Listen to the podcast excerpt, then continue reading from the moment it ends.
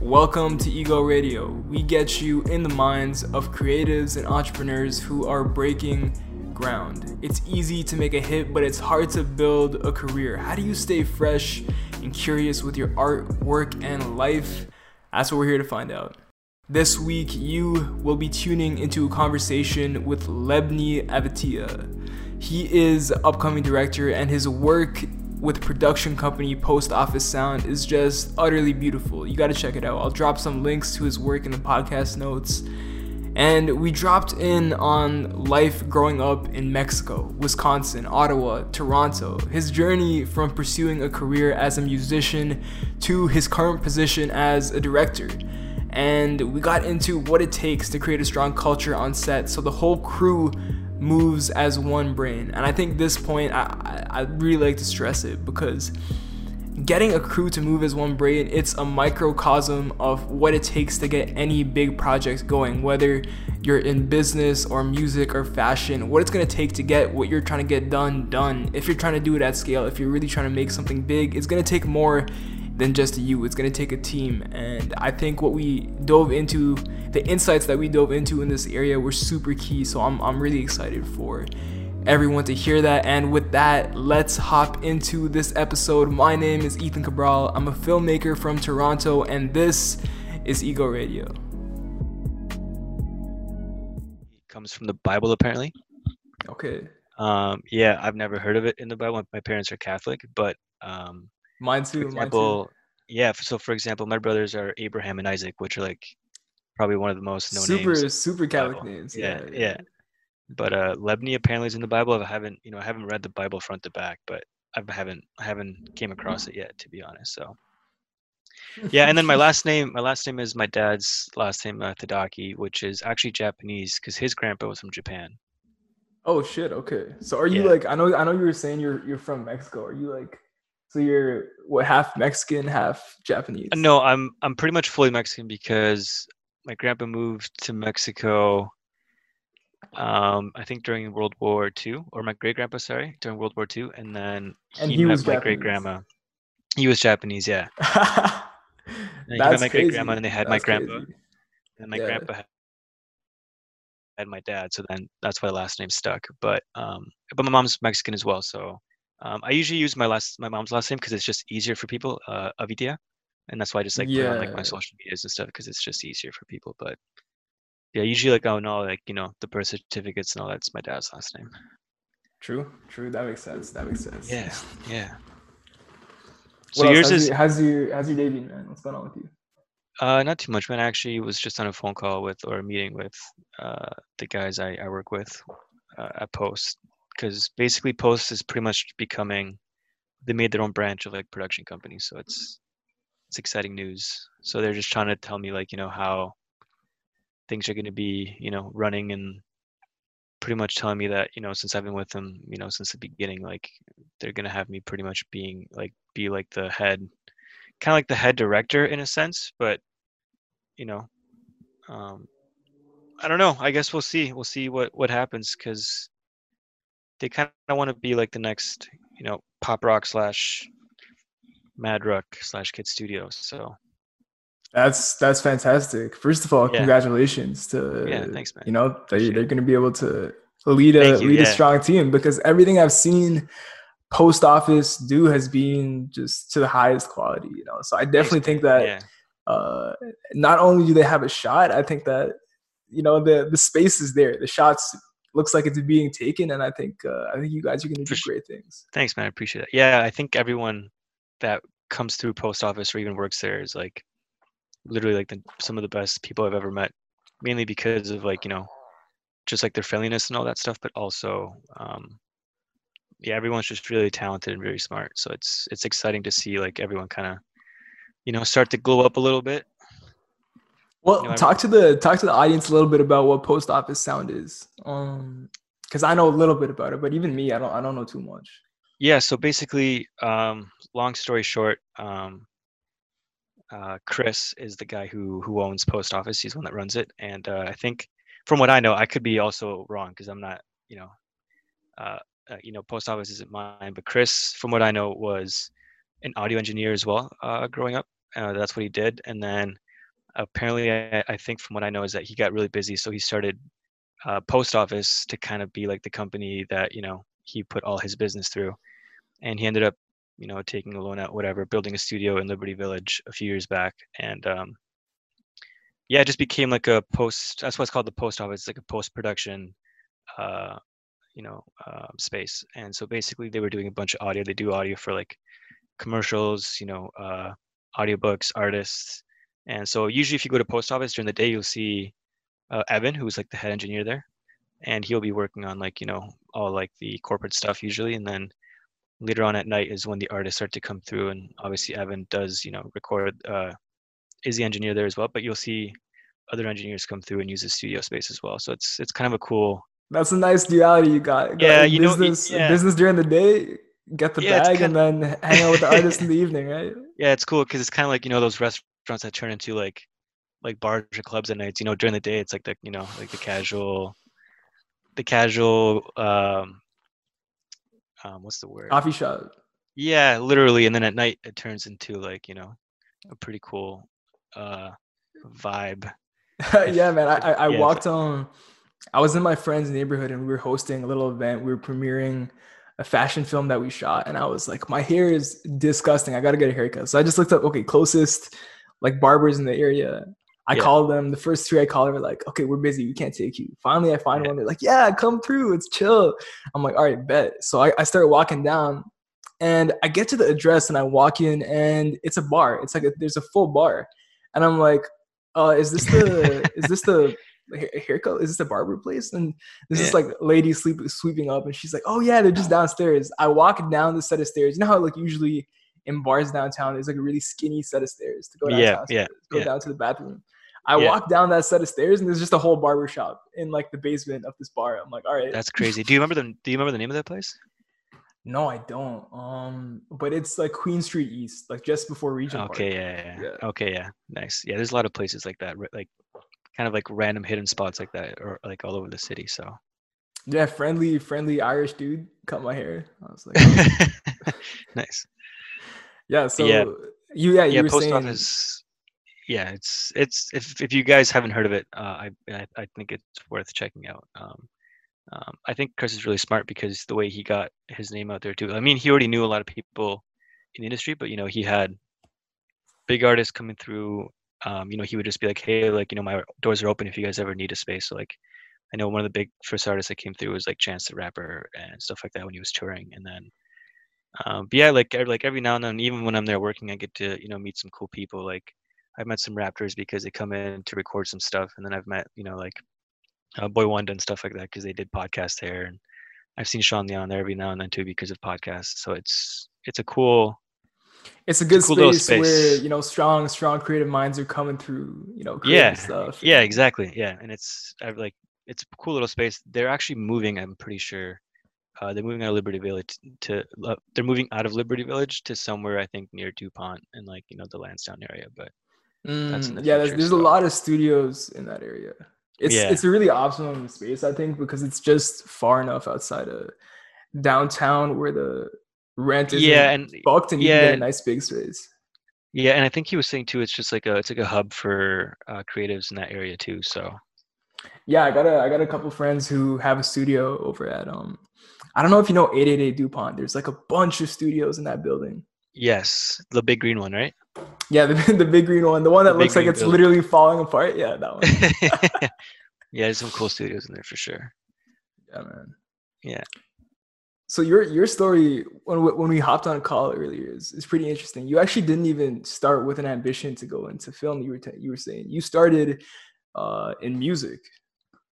Yeah, I think music has always been like a kind of like my biggest dream growing up. Obviously, like I think my first dream was being a soccer player, but like, you know, obviously that's not.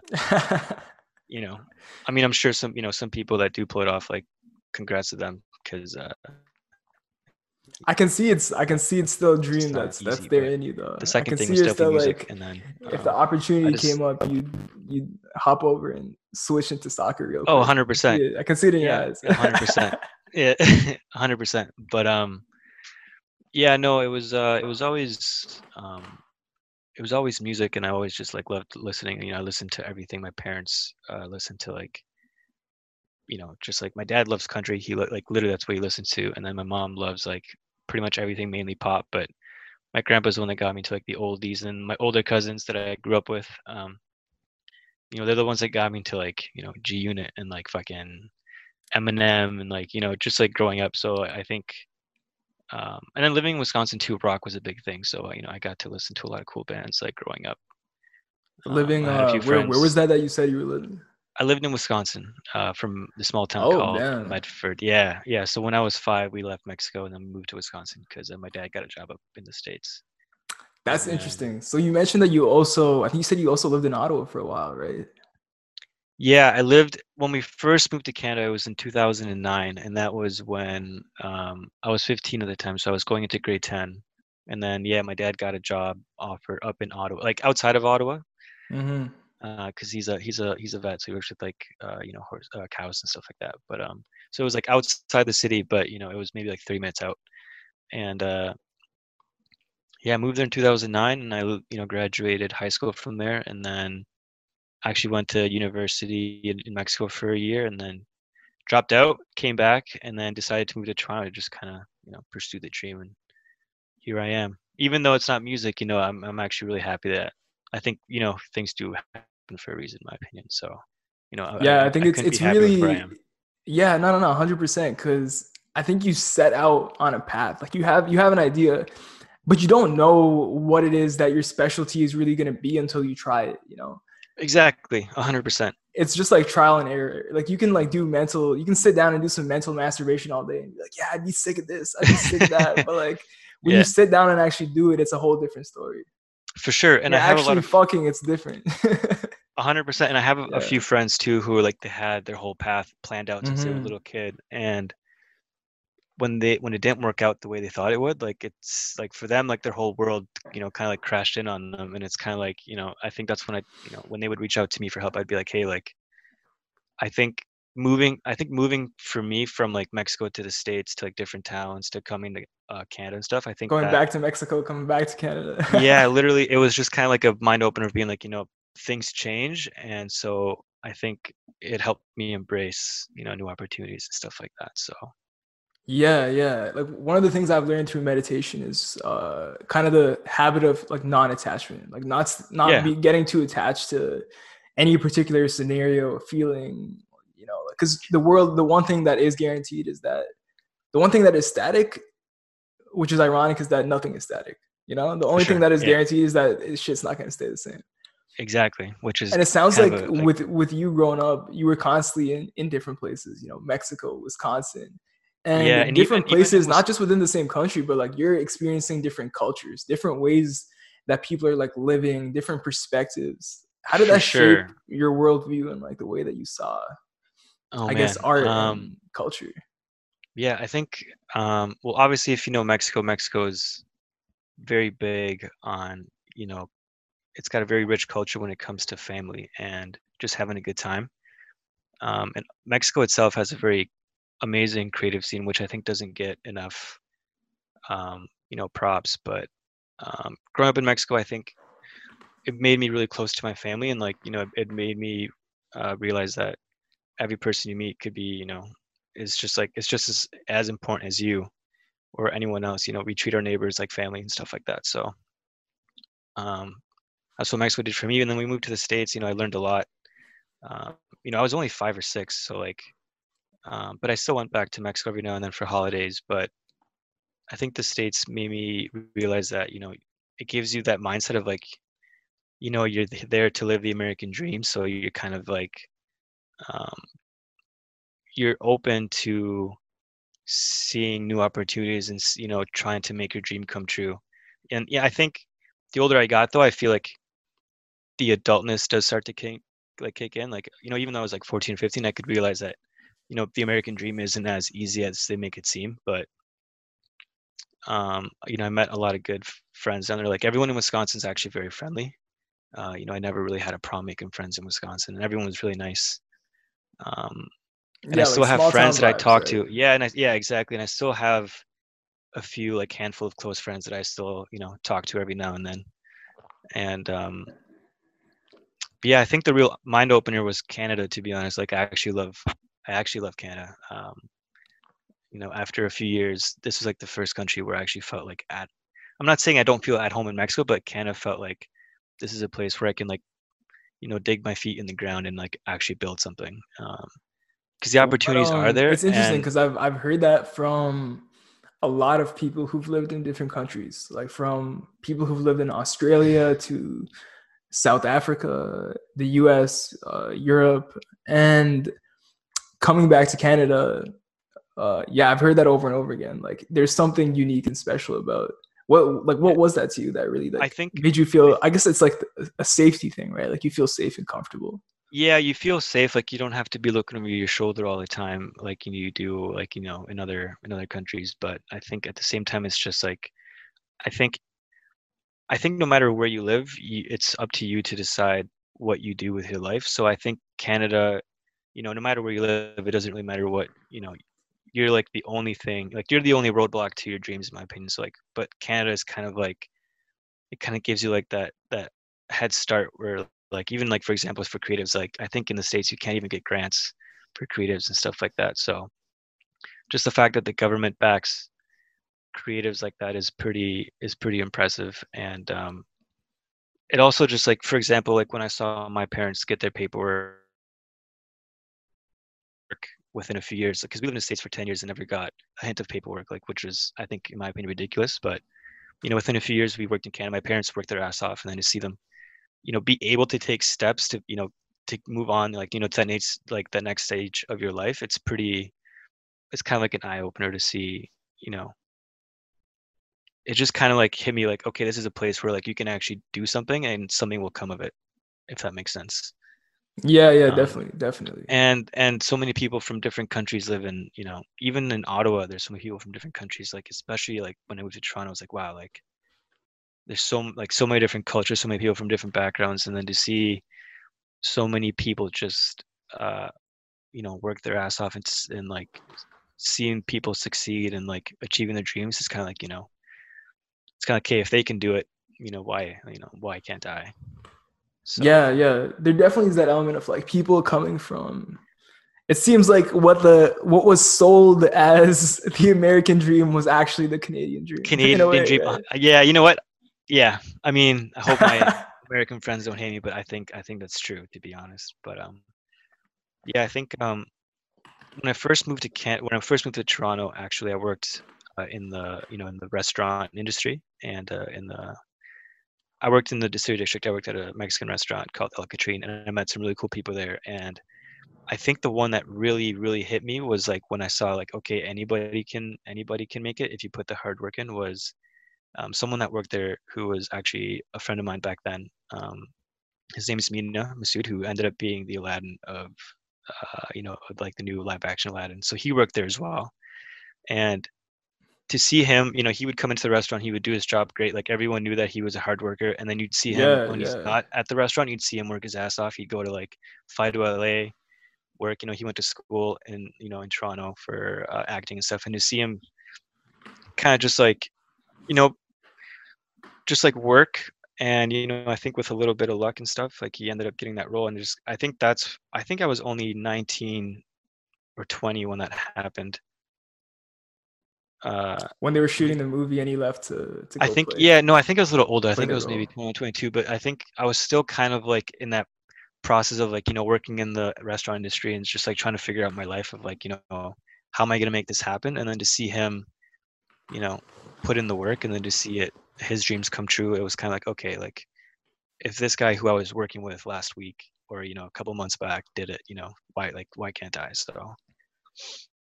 Yeah. So what was that process like for you from going from working in the restaurant industry to taking steps? And like one thing that I'm so curious about is when did you realize, because at that point when you were working in the restaurant, you were probably still pursuing music, right? When did that shift happen? And when did you move from music to film? So and then how did you start taking that jump? I moved to... I think the audio is overlapping a little bit. Yeah, it's okay. With the internet, but yeah, and how did you make that jump to then transition from music to film? while continuing to pursue it at higher and higher levels of professionalism. For sure. So basically, when I was working, like I said, when I was working in the restaurant industry, I met some really cool people, and I actually got my job like the second day I moved to Toronto, because I lived by the distillery district, and I walked into El Catrín, and I noticed there's like literally Mexican music playing, and I walked in. Like, that's a cool spot. And then I asked if a manager was working, and they're like, yeah, he came up, and I'm like, are you guys hiring? And then he's like, what do you do? And I'm like, I'll do anything. And he's like, sure, you want to come in tomorrow? And like, literally just like got the job like that. And I've never that's fantastic. That's like a little movie scene right there, you know? Literally, Mexican guy walks into the restaurant. I'll do anything. I'll make it happen, man. Yeah. And so they put me behind the bar, but I met some cool people there. So I met one of my best friends, who his name is Mike, who's a chef as well, and he's actually a manager at one of the restaurants in the distillery. But now that I think of it, I think I've actually ate at that restaurant. Does it have the like beautiful neon signs and like just like great decoration? Yeah, kind of like dark lighting. Yes. And it's got the big patio and stuff. Yeah. Great restaurant, great food. It's good. It was and it's what's even better is the people that work there, to be honest, because I learned a lot from those people. And for example, Mike is one of those guys who he's always out to help people. And he introduced me to his best friend who he grew up with. His name's Riley, who manages artists. And, you know, he told me like he works at a studio in Liberty Village, which is like post office. And he connected us. We hung out a few times. And then I came through and he asked me if I took photos, because he was looking for someone to take photographs of an artist that he was managing, who her name's Ren, or Ren for short, if you guys have heard of her. But, that was actually like maybe a couple months after I literally just picked up a film camera. So I did not know what the fuck I was doing, but I was like, yeah, like I can do it. Even though I was kind of like, you know, I wouldn't say fake it to make it. I just wanted, I knew if I like tried and I studied it, I could do it. So I literally said yes. 100%. Yeah. And so I spent like this over and over again with myself and even with, you know, the various people I talk to on the podcast and off the podcast. It's like, yeah.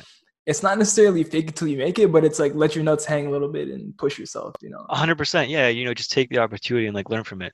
And I think that's kind of, I think I got a little lucky with that because of, you know, I wouldn't even say luck. I think I just met the right people at the right time, but yeah, it's like luck is just like when preparation meets opportunity, right? Like you were prepared, you had the film camera, you had that ready to go. Yeah. And literally it's a point and shoot, and I still like I was just messing around with it, but I never like looked it up how to use it properly. And when I got this gig, I was like, okay, I literally researched how to take photos for like a week straight, and then you know they didn't turn out great, but you know but they turned out and they liked me, and like you know we all got along, and Lauren was amazing, and then it just kind of escalated from there. Even though I was there to meet Riley for music, it just there was an opportunity there for photographs, and I didn't expect to like it so much. And then it just turned into directing her videos, and then it just grew into something bigger. But I think you're touching on something really important, which I want to talk about. And it's that ability to stay fluid in a moment, which I think if I look at the story that you just told me about your life, it has nothing to do with your skills as a photographer or your skills as a musician or your professionalism. It has a lot more to do with the energy that you brought to that day, to that shoot, and for sure to meeting Ren and the guys from Post Office and getting to know them, right? Because even though the product didn't turn out great, the energy that you brought and the genuineness that you brought that day was what enabled you to, you know, pursue these great opportunities. For sure, yeah, and I think I give. I give props to my parents for that, because they taught me, you know, I think even for them to move around like that is because they always looked for the best opportunity for themselves, but not only for themselves, but like for us. And then, you know, seeing them take every opportunity and just being like, you know, I think the biggest thing they taught me about was just respecting people, like, you know, no matter who it is and like no matter what job you work, you got to respect the people you're around. And I think that overall brings back good energy and like good opportunities. So I think that's like a key to like, you know, I think to success or just being happy in general, to be honest. Like if you respect people, like, you know, it's the same. It's that golden rule where like you treat someone the way you want to be treated. Yeah, 100. I think it's just like, it's just about bringing the energy that you want to receive, exuding that same energy. Exactly. Yeah. And I think that's what, and I didn't feel like I was the only one that brought the energy. Like, you know, when I met Chris and Riley, like they brought that energy too. So it was good to find people that, you know, are like-minded. Cause you know, I think. And so Chris and Riley are the people behind Post Office. Yeah. Chris is the one that, you know, I think is the, like the name, the big name behind it, but yes, Riley and Chris manage artists as well, who, you know, Ren for short, or Ren, and then Anna Sophia as well, who are both like young, super talented girls. I think one's still 16, and then one it just turned 18 today, I think. So happy birthday! That's crazy. Yeah, that's crazy. But but they're super talented and they're super good. They're just wonders to work with. So, but yeah, basically. Especially with like filmmaking, which is such a collaborative medium, like you got to be able to this is what this guy Eric Durst, who I just had on the podcast, who's an amazing VFX artist. Yes. If you're listening and you haven't checked that episode out, check it out. You know what's fantastic. Funny, I was actually listening to it the other night, and I put it on before I went to sleep, because I actually listen. That's actually one thing I do like to do. I listen to podcasts before I go to sleep, because sometimes I do that too asleep, sometimes. Yeah, but then also like sometimes like you know, I do learn a lot from them. So I didn't get to finish it, but I'm definitely going to finish it, because I was actually watching his work this morning and I was like super impressed. So I'm definitely going to finish that when I get back to it. But yeah, he's a real genuine guy, kind enough to give me time of day for no reason, you know? For sure. That's great. Yeah, I think it's crazy that you just ran into him at a coffee shop and he was cool with like being able to like, you know, put, you know, give some time to you to like actually talk about his like life and work and stuff. You know, I think it really comes down to what we were just talking about with energy, you know, like, yeah, we just had a good chat. Like we just sat in that for like maybe 30, 40 minutes and we're like talking about just like life and film and, you know, like what like the beauty of filmmaking. For sure. And even though we were at like literally opposite ends of our careers, it was we could still make that connection, you know. Connection, so, of course. So my question to you is like, when you went to that coffee shop, did you have somewhere to go and then you're like, fuck it, I'm not gonna go do that because I'm sitting here with this guy? Or was it just kind of like you just, you know, it was actually the day after the haircut story that I just told you. Okay. I slept over at my friend's place. Yeah. And okay. I woke up sounds the next like a good fucking day. It was a great couple days, and I had a meeting with one of my clients who I was working on we were working on putting together a pilot to pitch it. Okay. And I was heading over to their place in about an hour, so I had an hour to kick it at the coffee shop. Okay. And so yeah, I had time. I was just cooling it, and he had his iPad out, his laptop out, and he had a script open on his iPad, and he was making notes on the script with his like pen. Okay, so and did you recognize him physically laptop. Or no, I didn't know who the fuck he was. But I just saw what he was working on. It looked like some serious like film shit, and I was like, you know, I took my headphones out and I was like, oh hey man, like what you working on? What's going on? Yeah. And he was like, oh, it's some stuff for Netflix. And I'm like, oh cool, can you tell me about it? He's like, nah, I can't really. It's like it's not released yet and this that. I'm like, oh no, sure, no. Yeah. And then we just, you know, like hit it off, and I think people get this perception in their head of like once someone is at a particular stage, they don't want to, you know, like they, you know, you can't talk to them or they wouldn't be interested in talking to you. But yes, yeah. Beyond all this shit, like what you were saying about like how you grew up in Mexico and, you know, you just have that mutual respect for the people that are around you.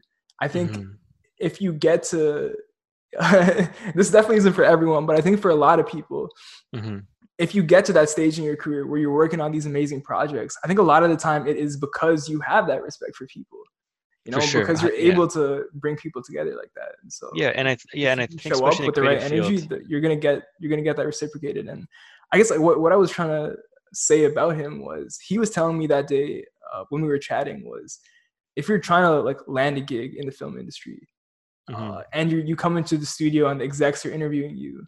And the director's there, maybe the producer's there. Everyone who's coming into the interview is most likely equally qualified in terms of like their talent and skills. They're not checking for like whether you can do the job. If you're in the room, you can technically like feasibly do the job. Yeah. It's what they're checking for is he called it like the plane ride test. Like if you were on a plane with them and you just got stuck next to them for 12 hours. Could you just naturally have a great conversation and like maintain that chemistry? If you can do that, if you can just have that natural conversation, that's what really matters, because it's not about the technical skills. It's about the chemistry at that point, because when you're on set for 100 days and you're there in the freezing cold, in the rain, or whatever, if there's that one negative asshole, that's the guy who's going to fuck everyone over. You know? So. Yeah. It makes sense. Yeah. I think you got to have a good working environment. So yeah.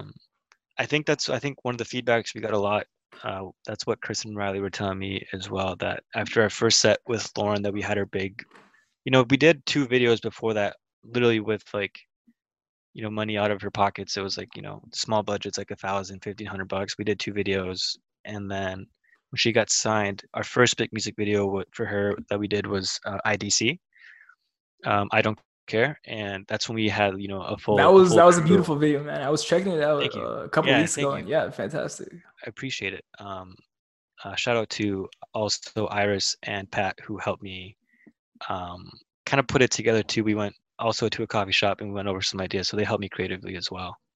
But yeah, I think after that shoot, all the feedback that we got was so great. Everyone was saying like that's one of the best sets they've worked on in a while. And I think it's because everyone was just there in a good mood, just like trying to get the job done and just making sure that everyone was happy and like everyone was checking in on each other, and you know, everyone's there to help each other out. And I think, you know, that's what made people come back for like the next gigs. And I think that's why each video that comes out just turns out the way it is, because everyone likes to work with each other. So I think so I completely agree with him. I think that makes total sense. Yeah, with filmmaking, I think it's a team sport, right? It's like an ad hoc team sport where all the players change, not all, but like a lot of the players change each time.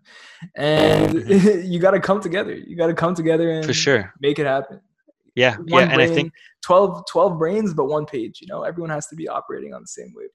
For sure. Yeah. And I think that's what I like about Gabe is the producer that we work with, and he's the one that brought on the crew that he likes to work with. And then he let, you know, for example, he let the DP, for example, Dennis Grishnan, he like, you know, let him choose his crew. And then, so obviously everyone's kind of choosing who they like to work with. And then at the end of the day, I think that's why everyone enjoyed working on sets, on our sets so much. So yeah, and Dennis and Pat, shout out both of them, because I've seen them both do some like amazing work. Pat's personally helped me out on a couple of shoots, and nice. Both people with Pat Asinas. Oh yes. I just know like 20 Pats, so I just wasn't sure. True. Yeah, Pat Asinas, Dennis Grisham. Yeah. Shout out both of those guys. They're doing fantastic work. For sure. Yeah, Pat is. It's funny because I met Pat at a concert. It was a show for my friend Mahmoud, and he came up to me and he was just like, you know, he asked me like, oh, like, you love me? I'm like, yeah. And then he's like, yeah, like I love, you know, he's like, I love your work, like, I like, you know, da da da. And it's funny because I actually worked with his older brother at the restaurant that I was just telling you about, and I didn't know, but he looked familiar to me. And now I know why, but at the time I was like, okay, cool. Yeah. Thanks, man. I appreciate it. And then when I got to know Pat more and I got to see his work, I'm like a fan of his work. So I think it's funny that, you know, he like someone can think of me that way, but then when I see his stuff, I'm like, you know, I'm a big fan of them. So, and same with Dennis, but it's just, I'm pretty happy where I am, man. Like, especially with, we're just starting out and like, I'm already enjoying my work, you know what I mean? So mainly because I get to work with cool people and I get to learn a lot from like people who've been doing this for a while too and stuff. So, and I think that's always going to be the joy of it, right? Like, yeah, regardless of what stage we get to, it's always going to come down to just like, yeah, I get to have a good time with people who I care about. Yeah, I mean, literally we're getting paid to work on creative stuff. Like, what else could you ask for? Which is like the, you know, it doesn't get better than that. That's like the dream. Yeah, 100%. But at the same time, I think when you're pushing yourself to make, like, I've heard stories of like George Lucas literally like having like close to a heart attack, panic attack, fainting, going to the hospital on set while making Star Wars, and, you know, similar stories of various directors. And I think I think there are many different ways to get to the same level of quality, the same point. There's a lot of different roads you can take to get to the same end goal. And I think it comes down to like, what kind of environment do you want to foster, right? Yeah. Is it a stressful endeavor, or is it a exciting endeavor that you're going to put some like love into? Of course, is it going to be like a stress fueled endeavor that like you can get there both ways, you know, but it's like, what are you, what, what are you capable of bringing? Yeah, of course. And I think, like, when I think about even being on set on a movie like Star Wars, I can only imagine there's so many different things you have to, like, you know, worry about. So I can see why the guy would have a freaking heart attack on set, but it's true. I mean, like, I also heard, I've heard stories, like, I have a friend who, her dad was, I think, the VFX supervisor for, I think, the Transformers movies. And he told me a story where, like, you know, I don't know if I'm even supposed to be talking about this, but I think it was a scene where, I don't know why I can't remember his name. Who's the main actor from, like, the first Transformers movies? Shia LaBeouf. Shia LaBeouf, yeah. So yeah. Apparently there was a scene with, like, Bumblebee, and he wanted sad music to just to kind of get in the mood. And apparently the director was just like, nah, man, like, we need to get this shot. And then apparently they were just kind of both, like, they weren't trying to help each other out. They just, you know, one had this idea that he wanted music, and one had the idea, like, you don't need it. And then I think, you know, they didn't come to, like, an agreement. Apparently that's when, like, shit went down and stuff like that. So I think hearing that story, like, it's kind of like, okay, that makes sense. Like, I can see why, you know, things ended up the way they did. But I think it's also a lesson, like, you gotta work together, and, like, even if you guys don't agree, you gotta meet at a medium, because you're all there to, like, you know, with like the end goal of just making something amazing. So yeah, it's about putting your ego aside and, you know, coming together to do something that none of you could have done separately, right? Yeah, exactly. So what are you excited about right now? Are you interested in narrative work? Are you interested in doing more music videos? What gets your dick right, man? What are you excited about? Right now, I think I am excited to honestly just be with my friends, because we're in this quarantine still. But yeah. Besides that, literally, work-wise, I would have to say, since Post Office is becoming like a production company right now, I've always wanted to do like commercial work. So I think we already have some people in mind, like some companies in mind. So I'm really excited to just, like, you know, dip my toes in the water when it comes to this kind of stuff, because I think I'll learn a lot from it. But I'm also just excited to show people, like, you know, what I can do and stuff like that, because you know, I've only worked on maybe three major sets, and they're, like, you know, for two artists basically. So I'm excited to show people that I can do more than just, like, you know, music videos for these teenage girls. Yeah. Expand your repertoire a bit, you know. Yeah, exactly. And I think I'm just excited to learn and just try new things right now, because I'm still, like, you know, I'm 26, and, like, I have a lot of friends who are, like, already set in their career and all that stuff, but I'm still kind of learning. And I think I'm excited. I like to learn, especially when it's something I enjoy.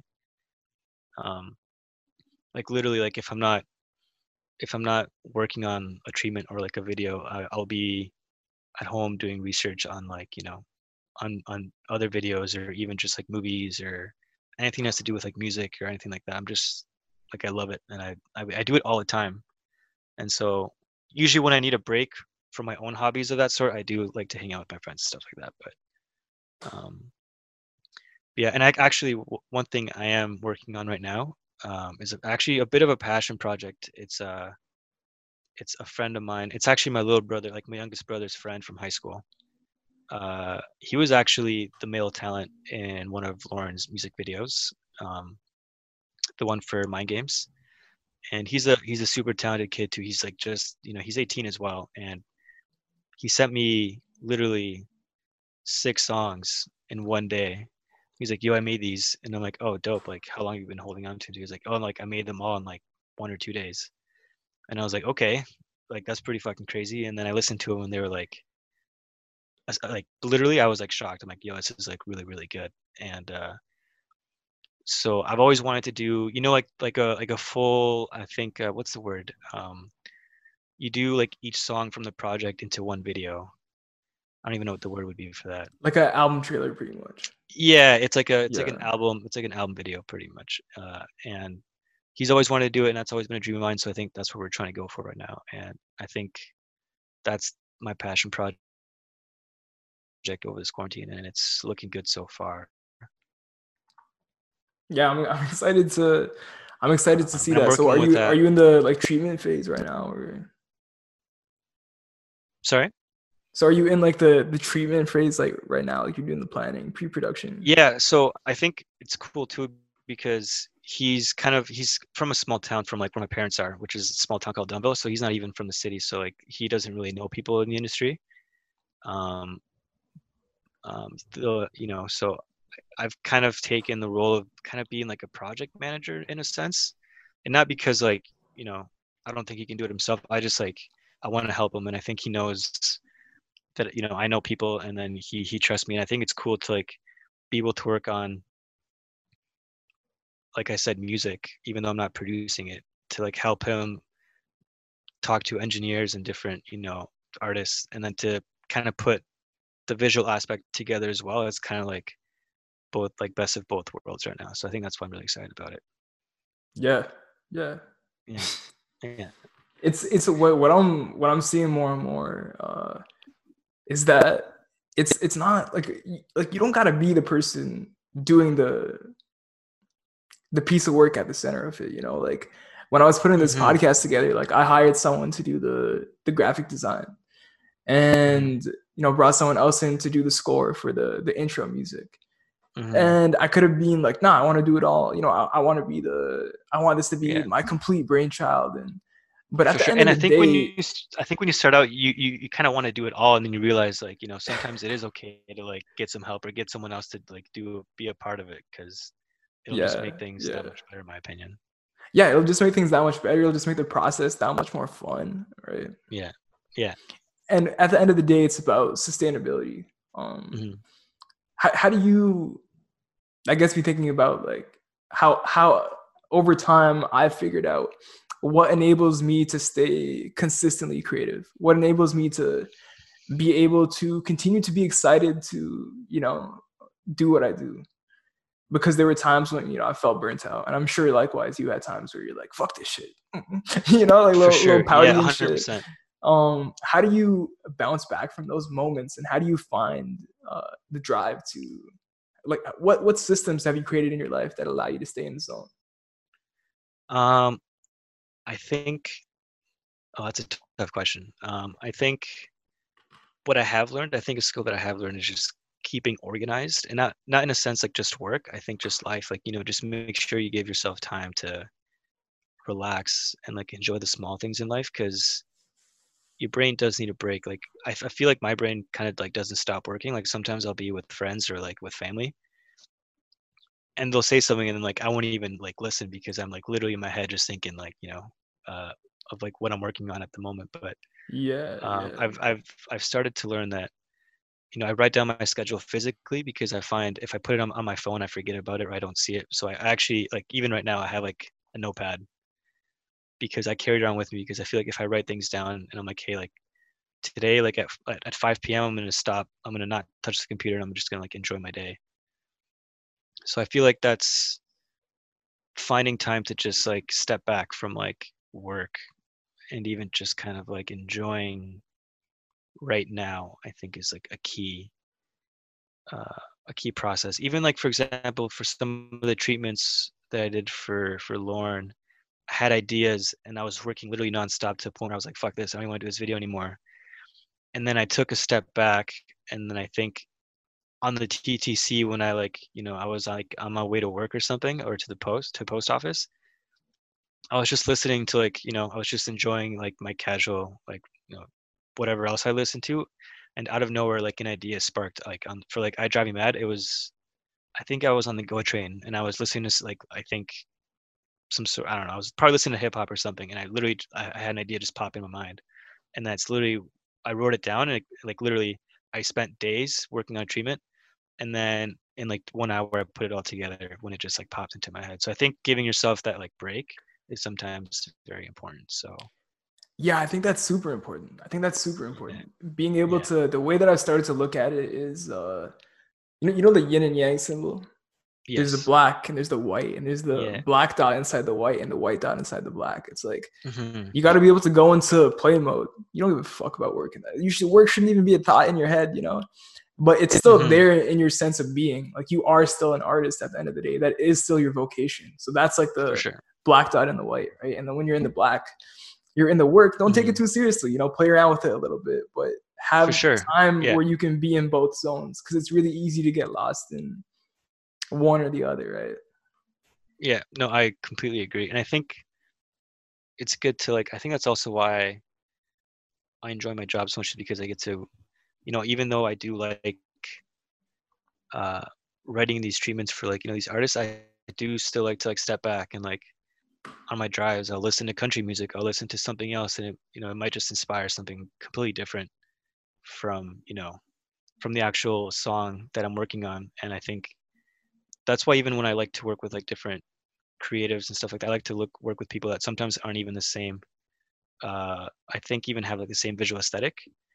It's good to just kind of combine and take different people's talents and just kind of mesh it all together and see what you guys can come up with. Because I think at the end of the day, that's what art really is, just putting different things together to make one. But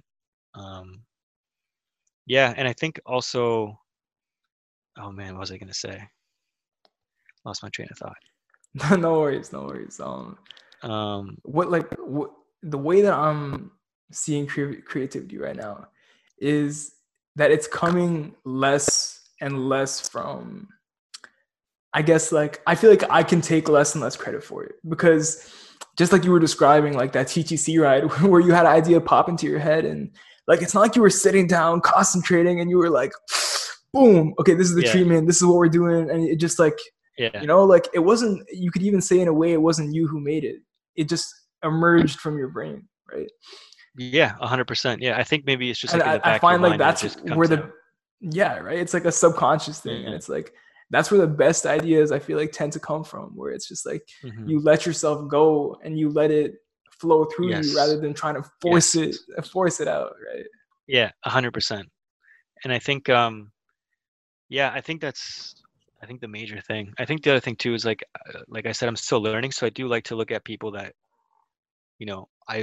I like to watch their work, and I'm that's something I never thought of. Maybe what can I take? What can I learn from that? And then maybe make it into my own and stuff like that. So and I think that's a big thing too. Was I think people need to credit each other, because I think that's what, even with music, when the producer samples an old vinyl, it's kind of you're taking someone else's work and you're making it your own. You're not copying them, but you're taking a piece of art and then you're putting it to make another piece of art that can be completely different. So there's a few people it's definitely fun to watch, head on to Vimeo, see some great of the greatest videos.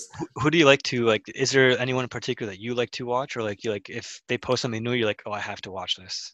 His name's slipping my mind right now, I can't believe it, but he just shot all of the Weeknd stuff. I've been following him for a while, and all the Blinding Lights, the Weeknd's whole new rollout, he's the director behind that. I can't believe I'm forgetting his name right now, but is he from Toronto? I don't know where he's from. I'm trying to remember his name, but it's not coming to mind right now. Yeah, I can look him up. Yeah. But so basically, I'm curious. He does insane shit, and I'll send you a couple of links after this, because I know his style is your style is distinct, but I can tell based on what you've done that you're gonna love his work. Okay, sweet. I'm gonna just look this up real quick. Yeah, no worries. Yeah, I think that's something I'm looking forward to as well. It's just creating everyone. Yeah, people, Anton Tammi. Obviously. What is it? And Anton Tammi. Okay. I'll look. Yeah, just send me a link later, and I'll look him up. Also, I don't know how to pronounce it, but Solomon Lithcomb. I don't know how to say it. Solomon Lithcomb. Yeah, his work, and I know RGL, which is another fantastic post-production house in Toronto. They just did the finishing work for one of his pieces, one of his music videos that just came out. Yeah. All of his work with him, I literally I look at his work and I look at his, discography, and I almost can't believe it. The sheer amount of high quality shit that he's put out, it's staggering. He's also a big name. I feel like his brain works in a different way than most people, so it has to, right? For him to do the shit he does. For sure. Did what you watch about you, the BTS on that too? People? No, I haven't seen that actually. Sorry, the Wi-Fi is cutting out. Yeah, man, that's the one thing with doing interviews over Zoom that's fucking despicable, but it is what it is. But yeah, you were saying the BTS. Yeah, I don't know if you saw BTS, but it was I think they posted on YouTube, and it was just really cool seeing him work. Because I've always wondered, like, I want to see what he looks like or what he says when he's working, and you get to see a little glimpse of that, and it's kind of cool. But cool. Yeah, actually, for anyone listening, in the show notes of the podcast, I'll publish links to the artists we're talking about if you want to check it out. Mm-hmm. I think also for example, Chris, the guy who runs Post Office. It's funny enough, he actually grew up as a childhood friend with Steve, who owns our jail. And so Steve comes through every now and then. And last time he was in, he had his laptop and he was just showing Dennis and I that music video that he just dropped, that Solomon just dropped. And I've never seen Dennis be so more excited about watching, a video. But it was cool to see like what it looked like, because I think he showed us before he was even colored and the VFX were done. But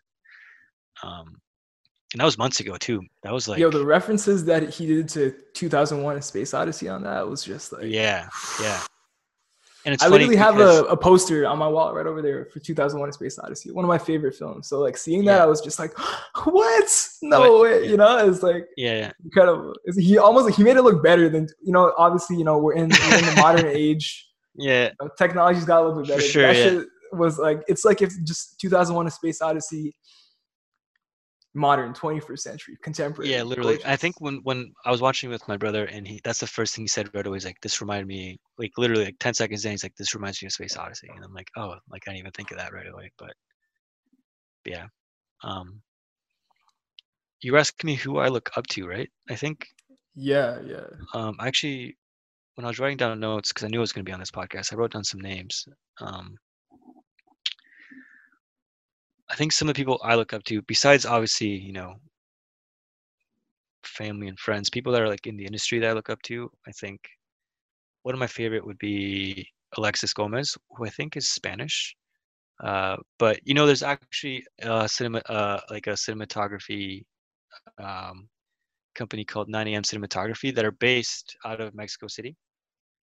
So that's I think where they're from, but they rep people from all over the world. And Alexis Gomez is he's not one of them because he's not a DP, but they rep Leo Calzoni if you guys want to check him out. I love his work, but he works a lot with Alexis Gomez, and seeing his work is like some of my favorite stuff. Yeah, I'd love to check those artists out. If you could send links. Yeah, I'll send those to you. They did a music video for one of my favorite bands who are from Mexico called Porter, and they did a song for, let me look it up really quick, they did a music video for one of the songs. But yeah, talking about production companies too, Some Such & Co is fantastic. Like I think they're based out of the UK, mm-hmm. But every production that I've seen them hop on, I think they did The Kids Turned Out Fine for ASAP Rocky. I think they worked on that. Yes, they worked on all of The Weeknd's new shit, so many other amazing campaigns I've seen them pull together. Mm-hmm. It's they're another beast. So I'll have to look them up as well. Yeah, check them out, man. Their Instagram is fantastic too. And another thing that's really interesting is that I guess like when I've been taking filmmaking seriously for about a year or so now. And when I first got into it, I kind of assumed that like, okay, you got to have this like big following on Instagram. You got to be doing this and that. You got to be popping. And like, I look at the people behind my favorite videos now who are a part of these really, really fantastic teams. And they're super low key. And what I've come to realize is it has nothing to do with how much clout you have. And it has everything to do with, what are your actual talents? What are you actually bringing to the table? Because the people who are legit, they're not spending time building up their Instagram. They're spending time pushing the boundaries of what is possible with film. For sure, yeah, and I appreciate that because they're not on social media to flex or to show off what they've done. They're just there because they're putting out this product that they enjoy and like they're good at it, and that's why I like to follow people on Vimeo because I feel like on social media. It's hard to, you see people who are doing well, but then it's like you said, some of the people that I follow have like not even 1,000 followers. I'm like, how does that even happen? And then someone that's maybe doing nothing so crazy has like thousands and thousands of followers. So it's, you know, I think it's just a matter of also like what you like, but you know, yeah, it's true. Yeah, I think the song I was telling you about is called Para Allá, which is in Spanish for like towards there or over there, and it's by Porter, and it was Alexis Gomez and Leo Calzoni who directed and DP'd that, and it's one of my favorite videos because it shows Mexico in like a really cool light. You know, it shows like the, you know, the traditional, like, you know, kind of like the romantic romance story, but still, I don't know, man, like it's kind of hard to put to words. You just have to watch the video. But yeah, I'll check it out. Just make sure you send that link over, and I will. That's one of my favorite music videos. And they also, I think the same, I'm not sure, but I think the same guys did Que es el amor by Porter as well. And that's one of my favorite videos. I think I'll send both of those because they're two of my favorite music videos. Yo, anytime I hear someone just like say a few words in Spanish, I just get so turned on. Like that shit is like it's just such a fucking gorgeous language. Like, holy shit. You should learn it, man. I really should. I don't even know like the language. I don't even know Hindi. Like I'm Indian, but I don't even know. Like I speak English. That's pretty much it. I want to expand my repertoire though, because I've been seeing a lot of videos on YouTube about people who learn new languages and the way that it expands your worldview. And I think like, I'm sure you can attest to it being bilingual. Different languages emerge from different cultures, right? Those are two different perspectives. Yeah. So I think learning a different 100%. Language can almost give you a whole different perspective on life. Yeah. Which is I think, the invaluable thing to I completely agree. It's funny because when I think of comedy in English, it's good. But then when I think of the culture when it comes to comedy in Spanish, it's just like next level. There's more. You there's can just talk like to words. A whole new set of people. You can connect with a whole new set of people. Yeah, and I think when I watch like stand up or like just like movies in Spanish, and they say these jokes, I'm like, there's not even a word sometimes for like this, like the words they use to like translate it in English. I'm like, that's just like it's like a Mexican or like a Spanish word or phrase, like, you know, that it's just literally there to be fucking funny or to be like rude, if that makes sense. So yeah. Like Schadenfreude, like taking pleasure, like that German word about taking pleasure in other people's misery, right? Yeah. These wonderfully eloquent words that put together what you would need 4 or 5 clunky words in a sentence to say in English, you can say gorgeously in other languages. For sure. And I think it's cool. That's why I like to look at people who are from Mexico as well, just to like see who else from Mexico is doing some crazy stuff. And I think that's why I also like to follow, hope I'm not butchering his name, but I think maybe you've heard of him, Farhad Gaderi. I think he works out of Vancouver, but he's from Mexico and somewhere else as well. And he put out a music video not too long ago as well. That's really, really good. And it was about like a brother relationship. And I saw that and I was like touched. I'm like, damn, this was so good. So shout out to him too. I love all his work. And even for example, like Karina Evans, who's from Toronto. Karina Evans is fantastic. Her work she's amazing. Incredible. She's amazing. And I think the funny thing too is that when I was working at El Catrín, she was actually working, from what I know, she was working at Mill Street across the street. Oh, no way. And then so I think when I started working, she did the project and then she left. And then I heard of her later on when she was doing music videos. I'm like, I like know of her, but I couldn't connect the two. And then someone told me she used to work at Mill Street, and I'm like, oh, that's why I know of her. But to see her and see what she's done, it's like so impressive. And like, I think that whole family's fucking talented. Even her brother, Jordan Evans, who's like, you know, the producer and like works with like Daniel Caesar and stuff. To see like, you know, people from Toronto just doing big things is really cool. And you know what? I think Karina's kind of like not even set a standard, but I think she's opened the doors to a lot of like female directors too. I think I want to see more female directors come into the scene, especially from Toronto. I feel like we have so many talented female directors in the city. Man, I'm really excited to see some female directors get some more shine, because talking about languages and different perspectives, genders and different perspectives, right? Like the way you see the world as a woman is inherently different from the way you see the world as a man, right? And film is nothing sure, yeah. but and that's the expression of a perspective, right? Yeah, I completely agree. And it's also kind of goes back to that, you know, that old joke where, like, you know, you'll say that something looks red, but then, you know, the female, whatever, will say it's this specific color. So, like, you know, I feel like they have a very strong creative mind as well. So yeah, definitely.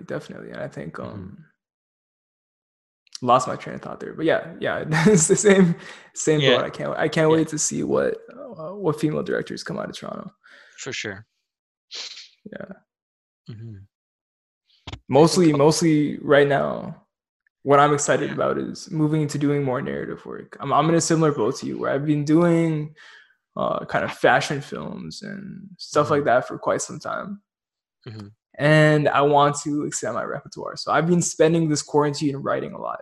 I've just been trying to write 1-2 pages a day. And it's been going pretty well. I've fallen off the last couple of days, which I'm quite upset at myself with, but that's okay. You know, I'll get right back on the horse. Yeah.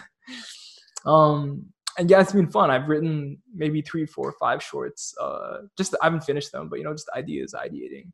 Okay, sweet. So I had one in production that was set to go. You know, I had the crew, I had the assistant director, I had the DOP, the first AC, the casting was done, and then coronavirus hit, so that's been delayed. And oh yes, you were excited to go into. Yeah, I'm just really excited to go into narrative work and bring that to life. But yeah, well, you were gonna ask me something. What was that? Yeah. So why, is there a reason why you wanted to do like narrative now? Like, were you just tired of doing fashion stuff, or is it just more like you just want to try something new? Or yeah, I'd say it's all of the above. Going back to, and I wanted to mention this in talking about influences, the person who really got me into filmmaking, it wasn't movies. I never watched a movie and I was like, oh wow, this is amazing, this is what I want to do. It really was this YouTuber, Casey Neistat, and he had a background in film before he ever got onto YouTube. And then he started doing vlogs, but I kind of stopped following him around that time. The body of work that he made that really influenced me was a set of short films that he put out and a few advertisements. And these were shot on point and shoots and like Canon DSLRs, nothing crazy. Like no crazy gear, but he was doing commercials for Mercedes-Benz. He was doing commercials for Nike and making these really amazing short films that were kind of documentary based, where he was the main character and just kind of sharing his perspective on life. And while the shots were framed really nicely, ultimately, like, it wasn't shot on any crazy camera. It didn't have any crazy like lighting setups or movement. The foundation was the story. And that's what really got me hooked. Just really getting hooked in the story, getting hooked in his perspective, how he saw the world. That blew my mind. And I was like, this is it, filmmaking, being able to give this feeling to other people. That's what I want to be able to do. So I started experimenting. And I think when you start out by emulating, copying the people that you like. So I used to cut similar to how he used to cut his videos. And then I moved off and I started getting to fashion films and a whole bunch of different stuff. But looking back to my roots, what really got me interested in film, it was the story aspect. It was, let me tell a story that makes you feel, that changes your view on the world, you know, like that lets you see a little bit more beauty than you saw before, for sure. And I really want to be able to take what I see in my brain and put it onto paper, bring that out into a film. I can appreciate that. Yeah, I like that.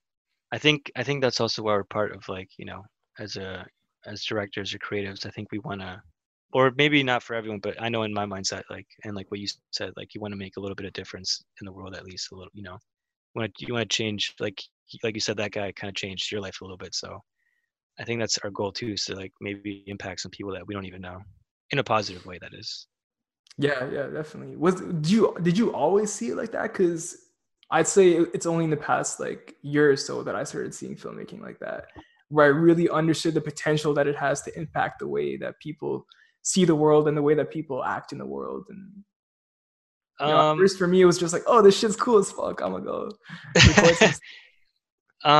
Yeah, I guess like maybe I think I think growing up, I always wanted to like make, I don't want to sound cheesy, but like just kind of like make the world a better place. You know, I think we're all put on this earth to kind of make it better, or just like, you know, improve someone else's. Like, even if it's just one person, if you can make their life better, I think that goes a long way. And like, you know, I think when, you know, you do pass off, you know, I think you want to be remembered, you know, not only because of like how cool you were, but just like, you know, what you were able to do and how you were able to like change people in a positive way. Cause I think that's how people get remembered the most, you know? But yeah, definitely. For example, I think for, yeah, sorry, go ahead. No, so for example, I think the first, before we even started doing Ren stuff, I think my brother and I, you know, we've always done videos for fun. Like even growing up, we did, you know, we'd grab my mom's camera and just like fuck around and then put it into the Wii, because the Wii had a system where it would like reverse it and we'd see how it turned out. And then, you know, just like we would just experiment. But I think when we saw, you know, we got older and we saw our friends from Ottawa who were putting up music, and we were seeing how they were paying people so much money in the videos. You know, I'm not trying to bash on people's work, but, you know, I think it could be, you know, when there's a certain standard to like that they're putting out musically, and then visually it's kind of like, it, you know, it doesn't take it to the next level. I was like, you know, I think it'd be cool to help friends take their talent and just kind of take it to the next level visually. So I think that's when we took, you know, Abraham and I split on a GH5, and literally we went and I got my buddy Simon, who, shout out to him, he's like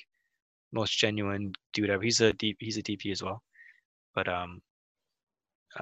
he's the one that helped me out shoot my first music video. And then, you know, I think it was, we were all there to just kind of like just take someone's, like, you know, like a friend's, you know, song and just take it to that next level for them visually, just to help them out. And, you know, I think that's, so maybe in like at the root of it, yeah, but also we were just having fun and we thought it was cool too. So yeah, similar story for me, like growing up just messing around with the camera, taking my dad's T3i and realizing that it has a video function and I could start shooting shit. And that's kind of where it started. And then I'd say a big shifting point was also when I read Joseph Campbell's book, The Power of the Myth. I was like, wow, okay, there is a huge, I highly, highly recommend it. I think you'd love it.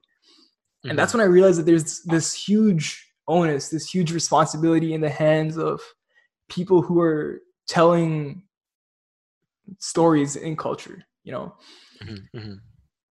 And he kind of points this out, and I kind of realized that in the past you look at where people went to consume stories, and it was organized religion, you know.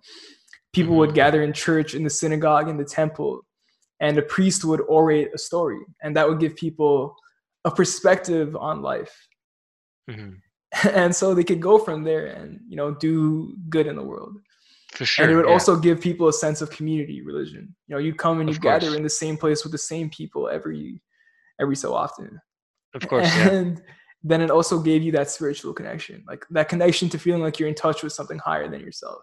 100%. And I'm sure we've both had experiences where you're watching a movie, you're watching something, and you completely forget all about the rest of your life. And for sure, you're so into and you're just immersed in the story that you're watching, that you feel mm-hmm. you do feel connected to the story, you feel connected to the people around you, to something mm-hmm. bigger than yourself, which I think is a, you know, it might be mild, but it definitely is a spiritual experience. And I think that varies based on how hard something hits you, you know. 100%. And I'm kind of seeing that there are these three components of perspective, community, and spirituality that go into any great content, right? Whether it be a book, a movie. And while a religion in its past glory might be dead, people are still looking for a perspective on life. And then you begin to ask yourself, all right, where are people looking for this? Because the old solution might be gone, but the problem is still there, you know? Mm-hmm. So, and it's to culture, it's to people like Kanye, it's to blockbuster movies, you know? People mm-hmm. look to culture, you know, people gather together in online communities now, you know, especially nowadays. Yeah. Right. And in the same way people used to gather in church, people, Kanye mm-hmm. fans gather together, you know, and they'll chat about Kanye and like about art and all that. And the same way we're getting together right now, because we're both like art lovers and directors and filmmakers, mm-hmm. we're coming together to create a little community around the culture of filmmaking, the same way people might get together and talk about, I don't know, fucking the Bible, you know, I don't know what people used to do, but it was a central role in life, right? For sure. So, and if you look at how Hollywood has taken it, like, I don't know if they've handled that as best as they could, you know. It's like it's being used to manipulate people in a lot of ways that may not be beneficial to society's evolution, right? So the way I kind of see it now, after realizing the real power that story has to change the way that people think, to change the effort that they're willing to bring to the world, there's the incredible responsibility that we have as storytellers to help people see the world in a more benevolent light and bring their best foot forward, you know? For sure. Yeah, I completely agree. And I think that's the beauty of it all, is that I think that's like the one goal, is like, I think that's like the one thing you want to achieve when you put something out, is like, you want to be able to impact someone to the point where like, they might even hit you up and be like, yo, like this, like, you know, this felt different, or like this, like this reached this, like talk to me or something like that. You know what I mean? So like, I think that's like the biggest reward, in my opinion, when you do put something out. So I completely agree. 100%. 100%. Yeah. Yeah. I think the latest one I did for Lauren was the I Drive Me Mad, and that song herself, she said she wrote it right after she had like a panic attack, like an anxiety attack. And so when she told me that, we like, you know, we worked together to put something together to make it seem like you did have like some sort of like, you know, panic attack, because like I do have GAD, like generalized anxiety disorder. So literally I've suffered from, I was diagnosed with severe anxiety as well. Like I've suffered with that for a long time. Well, there you go. I think everyone at some point gets to experience what that's like. So, and when she was telling me about the story, and then when I was thinking about like whenever I have panic attacks, and we just wrote it down, and we just like, Dennis and I sat down and we talked about how we can make those feelings come to life.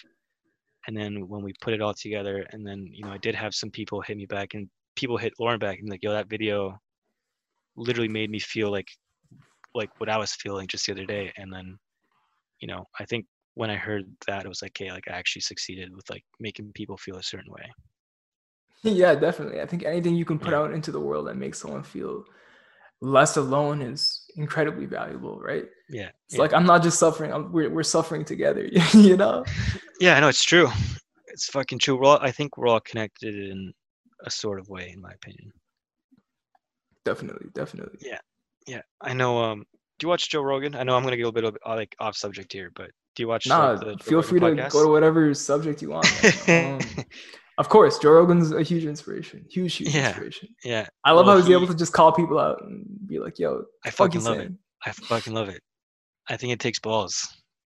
It takes balls, and it takes balls to do it in a friendly way, you know? Like, he's never out to get you. Like, no, he just wants he's out to get to the truth. Yeah, he wants to get to the root of like the issue, or like, you know, of the theory or something like that. So I think it's cool that, you know, I think it's cool to see him do that. But he was talking to, I can't remember who he was talking to, but they were talking about how, you know, if you do believe, you know, either if you do believe in the Bible or not, or like whatever, you know, I think at the end of the day, we all do come, like as humans, we all do come from like a certain species. So we do come from somewhere at a certain point. So they were talking about just like the energy of like, you know, if it is true how we all just came from like a, you know, like literally an explosion of energy, technically we all are rooted back to like a certain molecule, like in a sense, like for us to like be, you know, for example, when twins say they like, you know, they feel something, or like they, you know, whatever, when the brother felt something or the sister felt something, like, hey, like I felt that too, right? You know, I think it all goes back to like being like, I think we're all interconnected, and I agree. I think we're all connected in a way where, you know, I think we all are you spiritual at all? Do you have any inclination to yeah, like know, I was definitely brought up Catholic. But you know, I think growing up, it's not that I'm not Catholic anymore, but I think I'm more open-minded to listening to what others have to say, what other religions have to say, and then what people who aren't in a religion, you know, have to say. So I think I like to take a little bit of everything. And I think at the end of the day, same here for me. I was brought up Catholic, but I never really had a spiritual experience in church. So yeah, for me, I'd say at a certain point, I was just like, I kind of dismissed it. I was never like a atheist, but I was very much agnostic. I'm like, I don't know. I don't know what the hell people are talking about when they say God or when they're referring to the higher power. For sure. Yeah. It sounds kind of ridiculous. I'm gonna just live my life, you know? Yeah. And then but I was always open-minded to it. I was just like, I just haven't had any personal experience to validate that point of view. Mm-hmm. And then I took like 6 grams of mushrooms, and that changed my perspective entirely. I was like, I had firsthand experience. I'm like, this is a real thing. Sure. Yeah. And I experienced what it was like to be truly present, to be truly in the moment and connected to, I guess, like a web of consciousness that went beyond my own mind. Of course.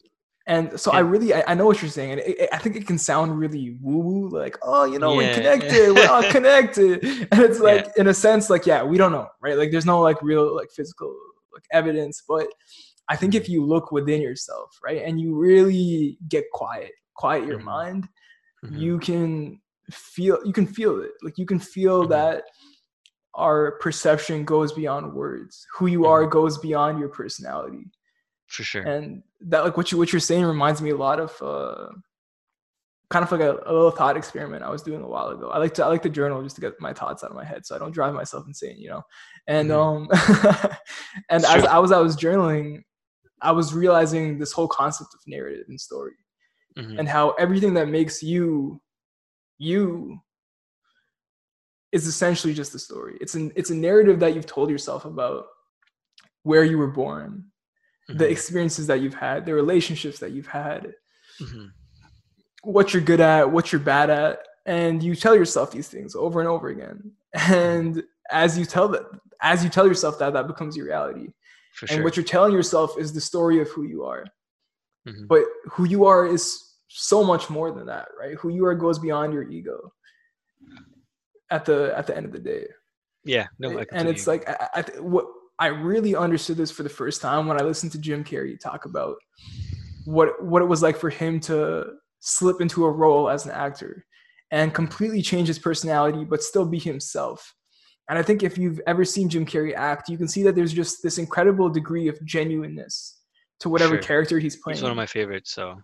Same here. And it's like, I think the reason he's able to be that genuine with whatever role he's playing is because he is being himself, even though his personality is completely changed, because what he recognized is that, and he had this kind of like breakdown/breakthrough where he was like, I still feel completely myself, whether I'm being Jim Carrey, the person, whoever that is, or whether I'm playing this actor, I'm still me.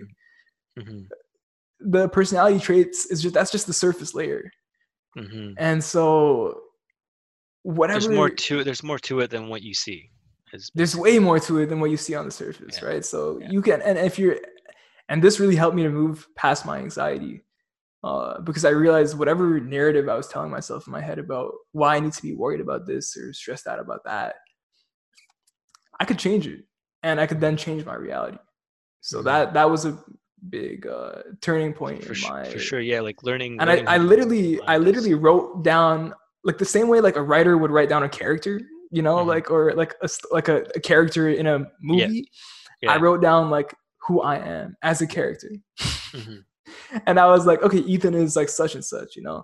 Yeah. And it was really funny and like, just like whatever. Sure. And I'm just like, okay, this is who I am, not based on my past experiences, but based on my connection to a higher self, my connection that goes beyond the story that I've been telling myself, you know? Yeah.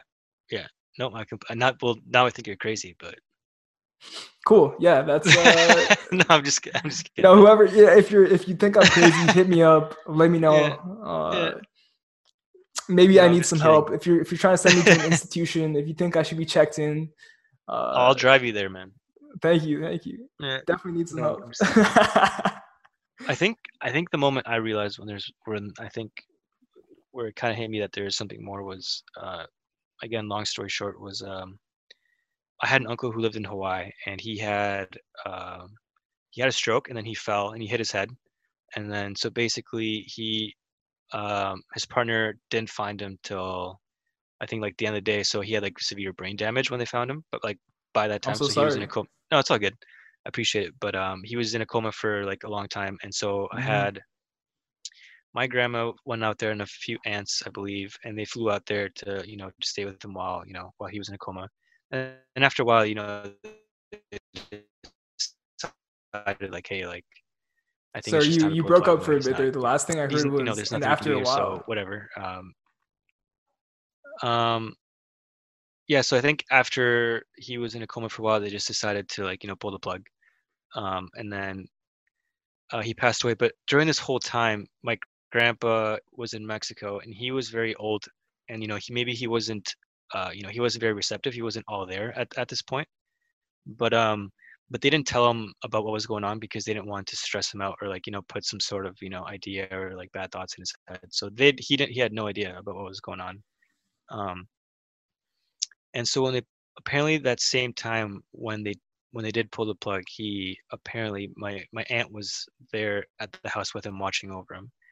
And apparently she saw him just looking up, and then she was like, "What are you looking at?" And then he was like, "Oh, I just saw Fernando," who was my uncle. It's like, "Oh, I just saw him like flying around." And my aunt was like, "What?" And then later on, my aunt found out that that's literally around the same time that they pulled the plug on him. So that is yeah. And I think when my aunt told me that story, I was like mind blown. I'm like, you know, the fact that he had no idea what's going on, and then the fact that, you know, they did pull the plug on him, and just have my grandpa out of nowhere, who, like, you know, he was old and like he didn't really make sense most of the time, but he's never said anything like that. And for him to say that at that time is just kind of like, you know, like, what's the coincidence of that? There's I forget what Aboriginal group it comes from, but I was watching this TED Talk, and they were talking about how this one group kind of believes that children and old people are at a similar place in terms of their connection to the elements that bring us into this world that go beyond humanity, right? Spirituality, if you want to call it that, right? But in a sense, there was a lot of logic to it, right? Because children have just emerged from whatever we emerged from, right? Come out the womb, into the world, pops out. They're like, "Yo, what's up?" Right? And old people are just on their way out. They're very close to going back to that which they came from. They're on the borders of whatever it is that we call life. And that kind of, to me, what you just told me reminded me a lot of that. Where... Yeah, which is crazy. I think that was like the point. I was like, damn, I think there's more to, like, you know, I think it just opens your mind a little bit more to, like, yeah, there's definitely something more than what we're seeing. So there's more to this shit than what's in front of our eyes. That's for sure. Yeah, 100%. That's I really want to go to Peru and drink some ayahuasca. I knew you were gonna say that. After the shroom story and the ghost stories, I knew you were gonna say that.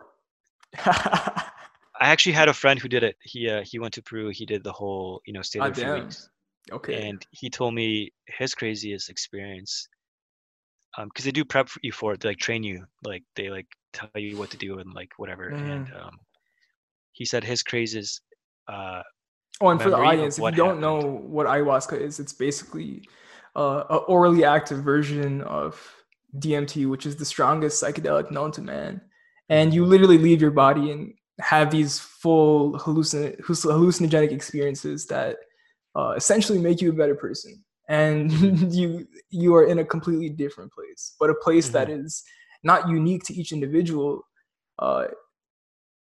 but it's people report having very similar experiences. So yeah, it's interesting. But yeah, sorry, go ahead, continue. No, it's all good. And I think the crazy part was that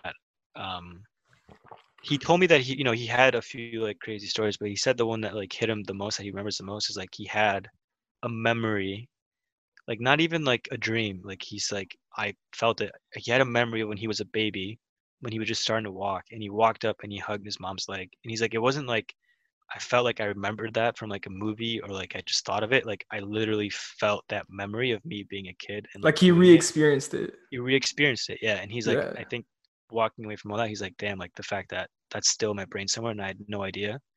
And like you can still re-experience thoughts like that to like that, you know, level of strength, you know, physically. He's like, that was like the craziest moment. Yeah, it's incredible. And I think that I think it's experiences like that that can really humble you, to the fact that like we're all just kids at the end of the day, right? Like we grow up, we get bigger, you know, yeah. Some of us grow facial hair, and you're like, all right, you are an adult, congratulations. Yeah. But yeah. You know, we may not throw as many temper tantrums, but at the end of the day, you know, we're still feeling the same thing we felt when we were kids. Yeah, and I think anything that helps you tap back into that is incredibly valuable. Like I was watching Paris, Texas, which is a fantastic movie. Okay. And I felt emotions that I haven't felt in years watching this movie. Okay. Like literally emotions that I forgot that I could feel. Paris, Texas. Okay. Paris, Texas. Cool. And it's really interesting because the director behind this movie, he's actually a German guy who had visited Texas a few times, and he was like, you know what, I want to come back and like make a movie. So he does that. So he's a German guy telling this very American story. Okay. And I would have never known if I didn't look it up. It's such a fantastic movie. Okay, sweet. So is that like an older movie, or is that like newer? It's older, yeah, it's older. Okay. And I don't know exactly what specifically brought me back to it, but there's this father-son dynamic going on throughout the whole movie. Okay. And I think that might have been what kind of brought me back to that, but yes. it was a very childlike feeling of like viewing the world with this innocence and opportunity and potential that like I'm still young, I'm 19. It's not like You're only 19. Yeah, yeah. You seem so mature for 19, man. I was definitely doing this shit when I was 19. Thank you, man. Thank you. I'm just trying to do the best I can. Like I know what I want, and I'm trying to get to it. Yeah, you know? No, it's good. Good for you. Thank you. Yeah. So it was really interesting. Okay, cool. I'll definitely have to look that up. Yeah, I think kids especially. Yeah, I think that's why they say they don't have a filter, because they're still at that stage where they speak their mind and like they're not tinted with like what the world is telling them to think or learn or to say, right? So definitely yeah cool. I think that's been a wonderful talk. We can wrap it up there, man. Thank you for taking the time. I know this has been so I just want to tell a little story for the audience. So like this is like the fourth or fifth time that we've like decided on a time, and we're like, all right, we're gonna record the podcast on this day. The first time my adapter broke, because I have a USB-C Mac, so you know you need an adapter to fucking plug in a mic or anything. Second time his internet was down. Then I think your internet was down again. Then they were literally taking down the wires outside your house, like fully unplugged the internet to the whole neighborhood. Yeah, well, I'm at my parents right now, and they're out like literally in the boondocks, like next to the lake, and literally the internet tower is across the street. Yeah, so they had to install one out there because people wanted internet out here, and so they installed one right outside. Yeah, and so the first time they came through, fixed the wires on our house because something was wrong. And then the second time, something on that tower happened. So literally they were there for like 2 days straight trying to fix it. And then but we made it happen. We made it happen, and I'm glad I appreciate it, man. I literally I think I was not expecting to be hit up by someone for a podcast. So I think the fact that you thought of me is amazing. So I really appreciate it. And I'm hoping to work with you too, man. Keep making great work, and I'm sure you'll have many more interviews in your future. Thank you, man. Well, I'm sure we'll end up working on something soon too. So, that would be fantastic. Lebni, thank you for making the time coming through. It was a pleasure chatting with you. I felt like I was just kicking back with one of the homies, chatting about, I don't know, this is just the shit that I talk about usually. I'm obsessed with film. I'm obsessed with creativity. Why I started this podcast, But if you stuck around to the end of the episode, please go ahead, head over to iTunes. Even if you listen to this on Spotify or, SoundCloud or YouTube or whatever, please go ahead, check it out on iTunes. Give it a little review. It really helps this podcast get into more people's ears. And I'd really appreciate that. I think the world would appreciate that. It's just a good thing to do with your time. I couldn't think of anything more productive for you to do, really. And with that, we're just going to jump in to the credits, because there are a few amazing people which make this podcast happen. Firstly, it was edited by Jacob Neme Martinez. Fantastic dude, fantastic musician in his own right. And he's been really instrumental to helping make this happen. So shout out to Jacob. We got Lance Free, who did the music, and he is also a fantastic musician. Is all right. He's got a tape dropping this summer, I believe. So keep your eye out, Lance Free. And Matt Bajan, who did all the graphics that you see on our Instagram, the YouTube loop. Also, I got nothing but great things to say about all these artists. They helped make this podcast happen, and they're doing great work on their own, so check them out if you can. That's Matt Bajan with the visuals. So with that, we will see you next week. Thank you for tuning in. I hope you enjoyed it. You better have enjoyed it, shit.